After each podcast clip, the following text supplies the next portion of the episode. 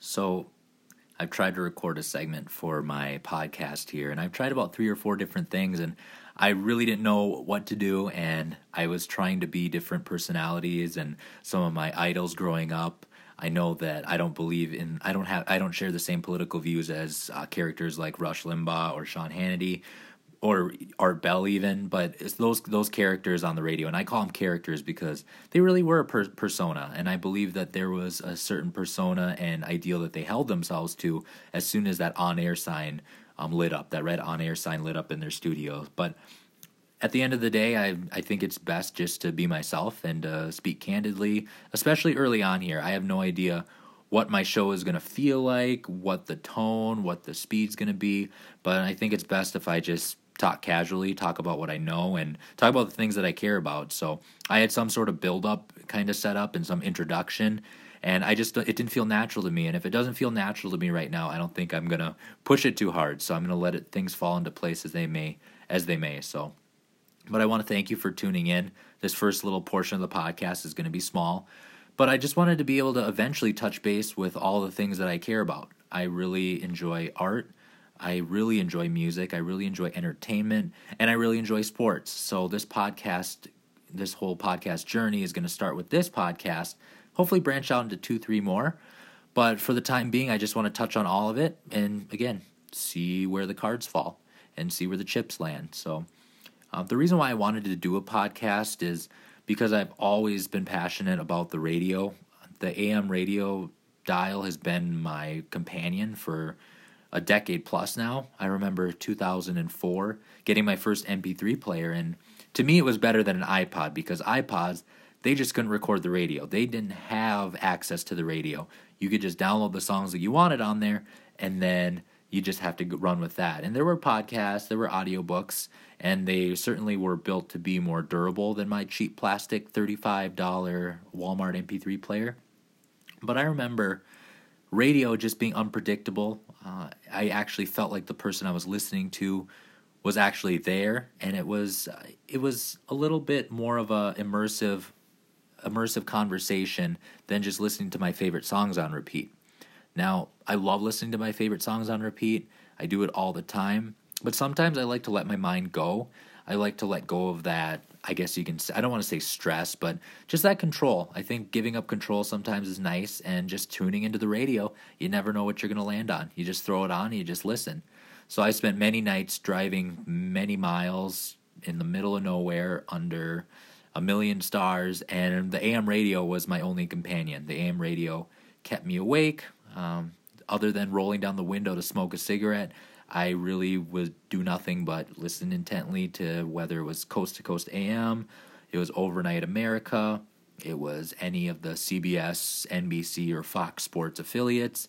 Um, those were all my companion through a, through a lot of uh, different situations in my life. Whether it was me trying to stay awake um, when I was 13, 14 years old, listening to my MP3 player, whether it was me on a long drive from you know one town to another that was three hours away in the middle of the night, and sometimes when I'm working on my art projects and I can't figure out what to listen to or what Netflix show to binge, there's nothing quite like just throwing on AM radio and just seeing what they're talking about. So I still like to tune in to AM radio, even though I have access to a lot of those same shows on demand. I still like to turn it on and tune in. So there's something about that that uh, relationship that a live radio host has with his listeners that I really enjoy and I really uh, I really can cling to because I know that he's doing it in real time, besides a bumper, or not a bumper, but besides a dump. So there's, you know, a dump where, say, I drop the, and now I dump that. So um, if you drop like the F bomb or something and they go back and they rewind it and then they don't uh, play it through the airwaves, it's just in case you get a caller. You can always tell when a, when a caller, it'll be like, you know, Jim in Iowa, how are you doing tonight? And the guy will be like, hey, how's it going? Bob in Ohio, and you'll just hear it skip ahead like that. That's from them dumping it. That means that that person was either belligerent, uh, drinking uh, the grandpa's uh, cough syrup, and uh, were just uh, over the top, or they swore, or something like that. So you can always tell that in uh, talk radio if there was if there was something belligerent coming through the airwaves at 2 a.m. So.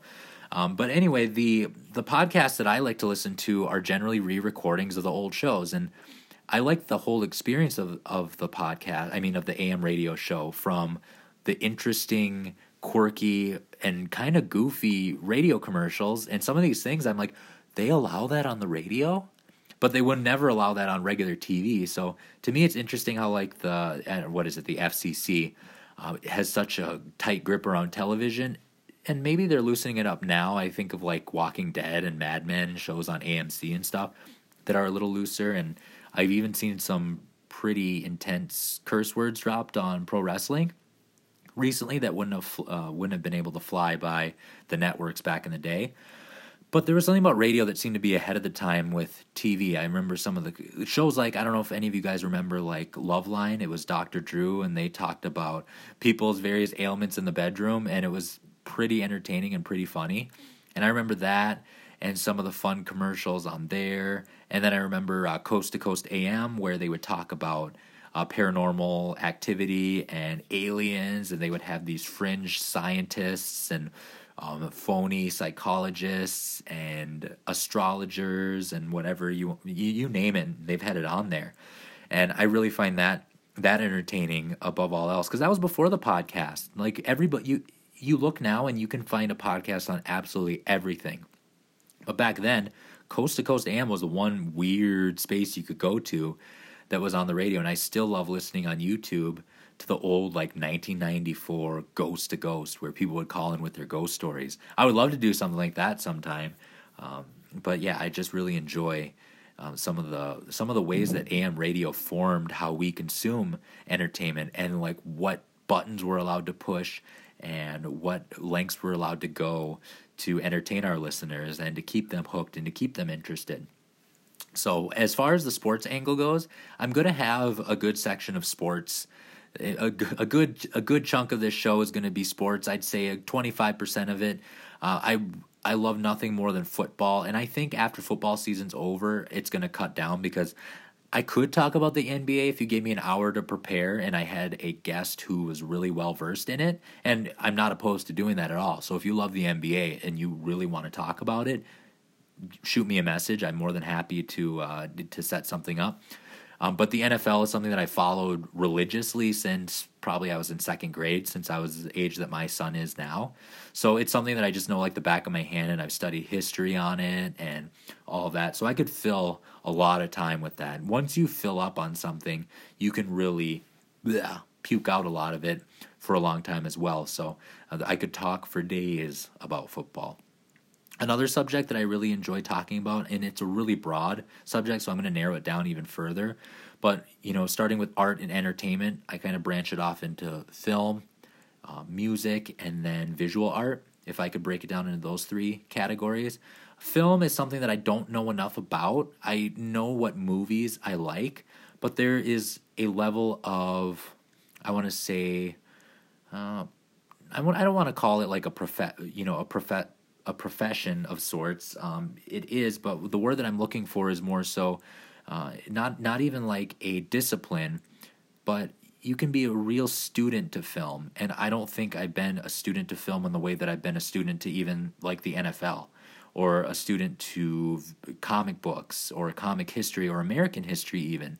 So film is something that I have a lot to learn, and I I actually have a couple guests lined up that are going to be well versed in the film the film realm, if you will, and they know more things because like comics have like some overlap with it, but there's a big difference in knowing the nuts and bolts of these things and then actually again chewing on them. Uh, so I really want to get into film, and I hope that this podcast uh, opportunity allows me to talk to more people who are passionate about film.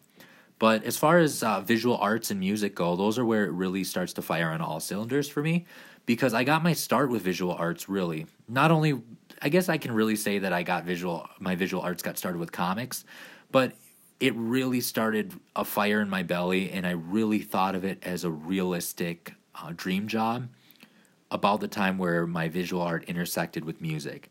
Now, I started playing guitar back in 2007 and I took to it really quickly. I was very surprised at how I went from someone who couldn't carry a tune in a bucket to being able to pick up the guitar and within 4 months I was able to play in a talent show and do really well. I was actually surprised looking back at how um, just how I was able to grasp those concepts so quickly. Sadly, I kind of peaked back in 2012, so I haven't really had any growth, and it's mainly been because I haven't been trying to push out music or write.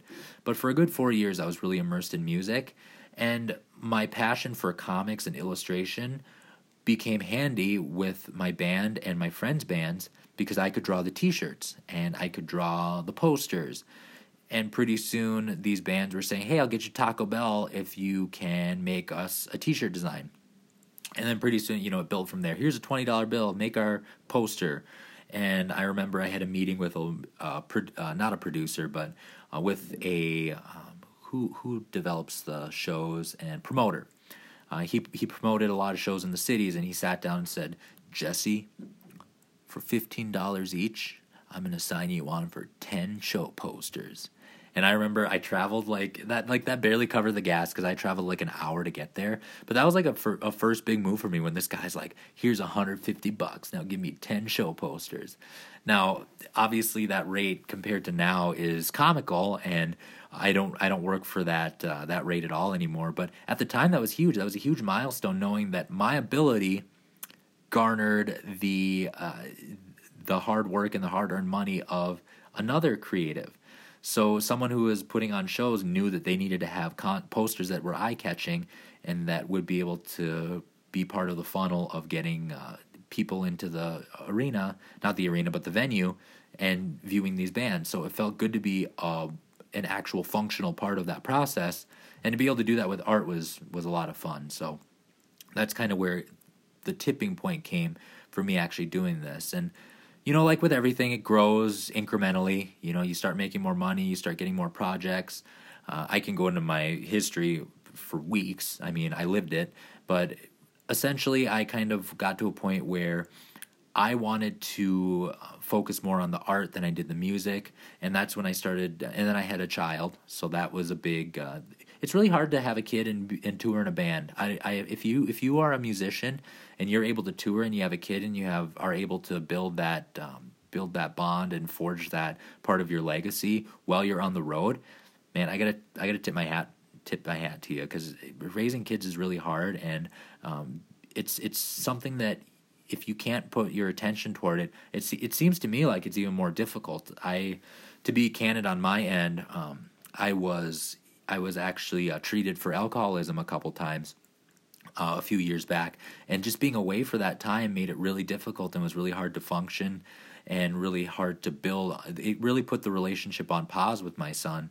And so, like something like that with being a traveling musician, and I think with you know Skype and with Facebook Live and all that, you can do a lot of really cool things and connect in ways that you never could could never could if you were a traveling musician in say the 70s and 80s but I think uh, in general, having a kid kind of grounds you, brings you back down to earth a little bit, makes you step back and look at things in a different light.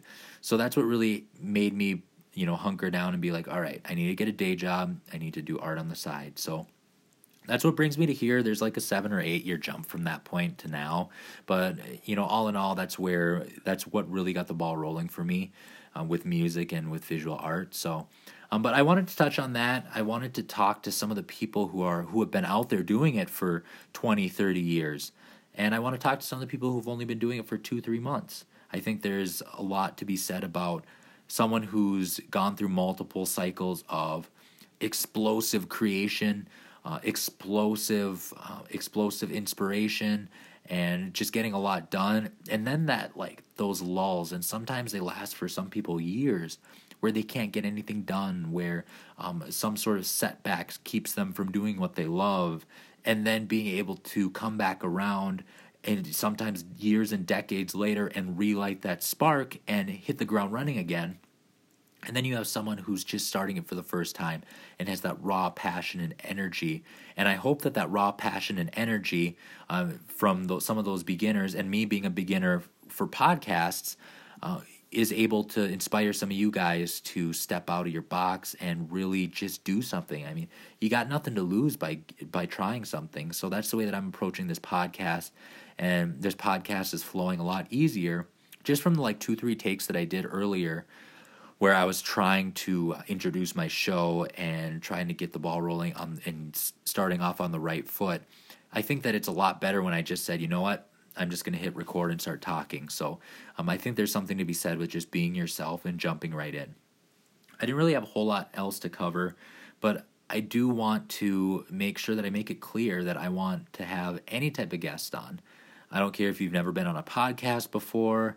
Uh, I'm happy to take this journey with you because I mean, I think we've all done if we all do something that we're that we're scared of and that we're nervous about, if we just go out and do it, I, my life experience tells me that it pays off. Whether you embarrass yourself, fall flat on your face, or if you thrive and you find that you love something in a way that you ne- that you never thought you would, you're learning something and you can add that to the table. I think it's just as important to find out what you don't like um, as it is to find out what you do like. For the longest time, I actually thought that uh, you would have to do some of the things you don't like to get what you want, and there's there's a a good chunk of truth to that. But I think it's been distorted in our culture to, in order to get where you want to go, you have to do things you don't want to do. And I don't think that's the way it works. I think you have to love something enough to be able to do some of the stuff that you don't want to do. I think there's truth to that phrase, but I think it's in the wrong order. And that's what I want to get across too, and a theme that I want to share with some of the creatives that I have on the show. So um, for me, I thought that I wanted to be a graphic designer. And graphic designers make better money than illustrators, comic artists especially. Um, but I realized that can I get paid X amount of dollars to do something that I absolutely hate? That I come home from work and doing the part time, you know, working at a full full time job and then part time on your art, coming home from work and just dreading getting starting started on that project. I'd much rather come home and be super stoked to get rolling on something than I would be uh, to do something that's going to pay, but it's going to make my life, my quality of life go down. So it really is a quality of life thing. I think it's important for everyone to step back, look in the mirror, uh, be honest with themselves, get self aware. Whatever you have to do, ask a close friend what they think, and really uh, forge ahead based on that. So, if uh, if there was one thing that I wanted to get out of this podcast, it would be the experience to to not only you know get my my vocal uh, oratory storytelling skills out there and leveled up a little bit but i want to be able to connect with new creatives and find out what makes them tick i had a friend of mine tell me that uh, she i just joined a group that she invited me to and i wasted no time in jumping in on the conversation and giving advice and feedback and f- for me giving advice and feedback in a way is selfish and the way that i see it is the more advice and feedback and critique and um, just comments that I give, the more that I enter a conversation. And the more that I enter the conversation, like quote unquote, the conversation at large, um, is the more that I get back because these people who I start conversing with are able to start giving me feedback and are able to start, uh, you know, telling me, giving me directive and giving me critique and giving me cool new ideas to run with. So, and it's not something that you can manufacture. Like, I have to be genuinely interested in the subject to really uh, lend my two cents to it. If not, it's not worth doing it. So it's it's a really good cycle. It's a really good circle of creativity and life to be able to give to the community and then to get it right back to you naturally without trying or without going in with ulterior motives and wanting something back. Um, it's got to come from a realistic place. And when it comes from a realistic place, people can tell. That's one of the things that people are really good at inherently. It's one of the things that make us human is we're really good. Our BS meters are usually pretty tuned up, so we can always tell. Um, and the people who who can't, uh, it's unfortunate, but I think that you can if you're in tune with yourself. I think if you know who you are, it's a lot easier to understand how you relate to other people. And I think that's where that quote unquote BS meter um, starts to become a thing, whatever that may be. So we're getting on 20 minutes here. I've chatted your ear off, but I just wanted to get some of those basic ideas down. And more importantly, I wanted to just get them out in the universe. If there's anything that I can do, like a year from now, playing this back, and this next year coming up and all the goals that I have, um, I want to be able to at least use this as a benchmark to hold myself accountable to the goals that I want to do, that I want to accomplish in 2020. So I guess I'll lay them out right here. Goal number one in 2020 is I want to get this podcast rolling. I want to get 100 episodes done of a podcast, whether it's two, three a day, or it's one a day for, for 100 days. Um, I want to get that done. I want to have um, have a better understanding of what I want to do and have a better understanding of the type of content I want to put out there. Number two is I want to be working full time as an illustrator and a brand developer. What I love, and one of the angles that I didn't really talk about before, is the brand development. I think that a lot of these creative people who I'm going to have on the podcast also have a huge ceiling and a lot of potential for building a personal brand around the things they love.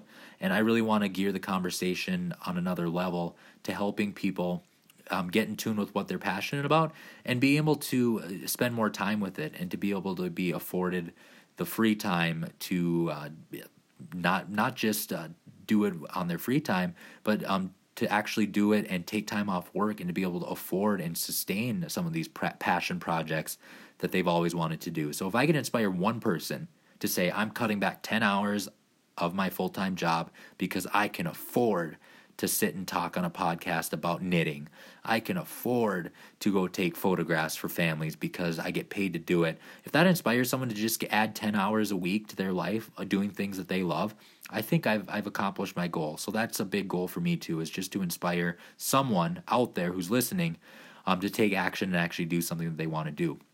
I think it's really fascinating that you have people who can make money playing video games.